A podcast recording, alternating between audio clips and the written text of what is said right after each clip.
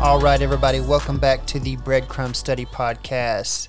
I want to thank you for joining me, and I also want to give a great shout out, a big thanks to my daughter Emery, who joined us on our previous episode, just launching this new series, doing a survey of the attributes of God.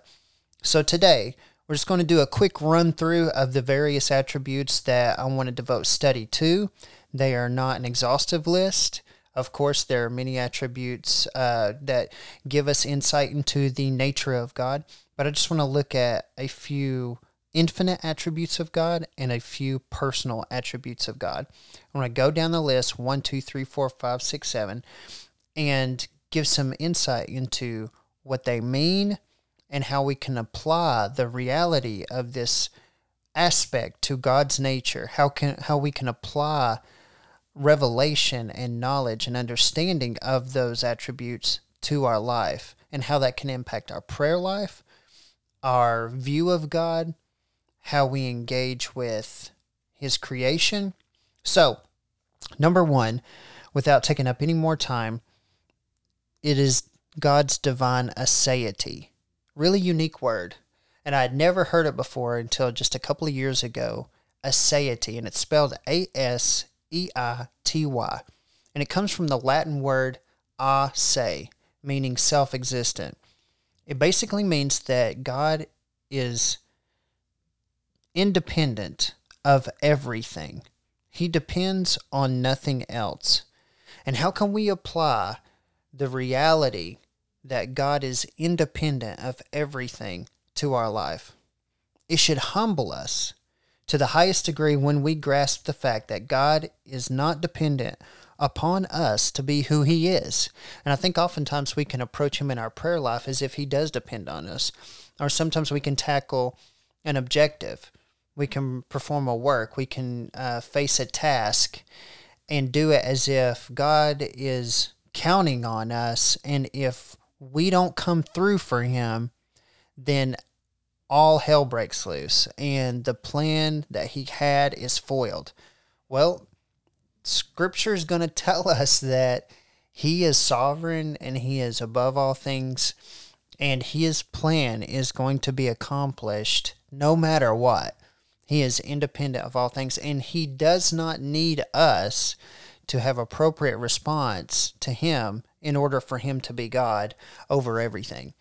So number 2, we're going to move on. We're going to look at God's immutability, immutability, which means God is unchanging. He's always consistent. And how can we apply that idea, that reality to our life that God does not change? Well, we can know that God is dependable in his relationship with us. He's faithful. And when we look at the scriptural data for this, it's going to be so encouraging to our faith walk, to our prayer life, to our study life. It's going to be amazing. So I'm hoping that as you take this journey with me, there will be a transformative experience and our eyes will have clearer vision of who God is. Number three, God is omnipotent, which means he is all powerful. All powerful. He can do all things. And how we can apply that to our life is to know that we will go for him with confidence and success knowing that he will he will equip us he will enable us he will empower us to do that which he calls us to do sends us to do. Number 4 omnipresence. God is omnipresent. He is everywhere present. Therefore he sees all things and God's omnipresence relates to his eternity as well. Omnipresence in space has its counterpart in time. So, time and space come into play here when we talk about God's omnipresence. How can we apply that to our life? We can know and trust that He is always with us and aware of all things. At all times, in all places, God is there. That's incredible. Now, the next three attributes are personal attributes that I want to devote many episodes, much attention, and great um, energy into studying these attributes. And the first one is God is omniscient, which mean which means he is all knowing. All knowing. God knows all things. And how we can apply that is to know that we can trust him and his guidance no matter what. Because we are we are drawing our source. We are drawing information, we're drawing guidance, we're drawing insight and input from someone who knows all things and has understanding about all things. So he is a credible source when we need answers. Number two in our personal attributes category is God is holy. God possesses holiness.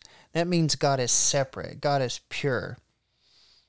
And applying that to our life simply means that we will turn away from our sins and honor Him with awe because we acknowledge Him as pure. We acknowledge Him as separate from that which is uh, dishonorable towards Him, that which is wicked, that which is evil. We'll turn from those things and we'll stand in awe of Him. And last but not least, as we close, God is love. He is love and he possesses love. He embodies love. He is love, as scripture tells us. And we apply that to our life in a way which says we're going to be drawn to him. We're going to be drawn to him. We are made inherently relational creatures, responsive creatures. And in those two actions, in those two behaviors, love can take place and thrive. Now, God being love and creating us, He wants loving relationship with us. So we're going to spend the next few episodes looking at our first attribute, aseity, with defining it, scriptural data, and taking a deeper look into how we can um, be transformed in the way that we live our life by acknowledging God's divine aseity. So I want to encourage you to come back for the next episode for this Breadcrumb Study podcast. I'll see you then.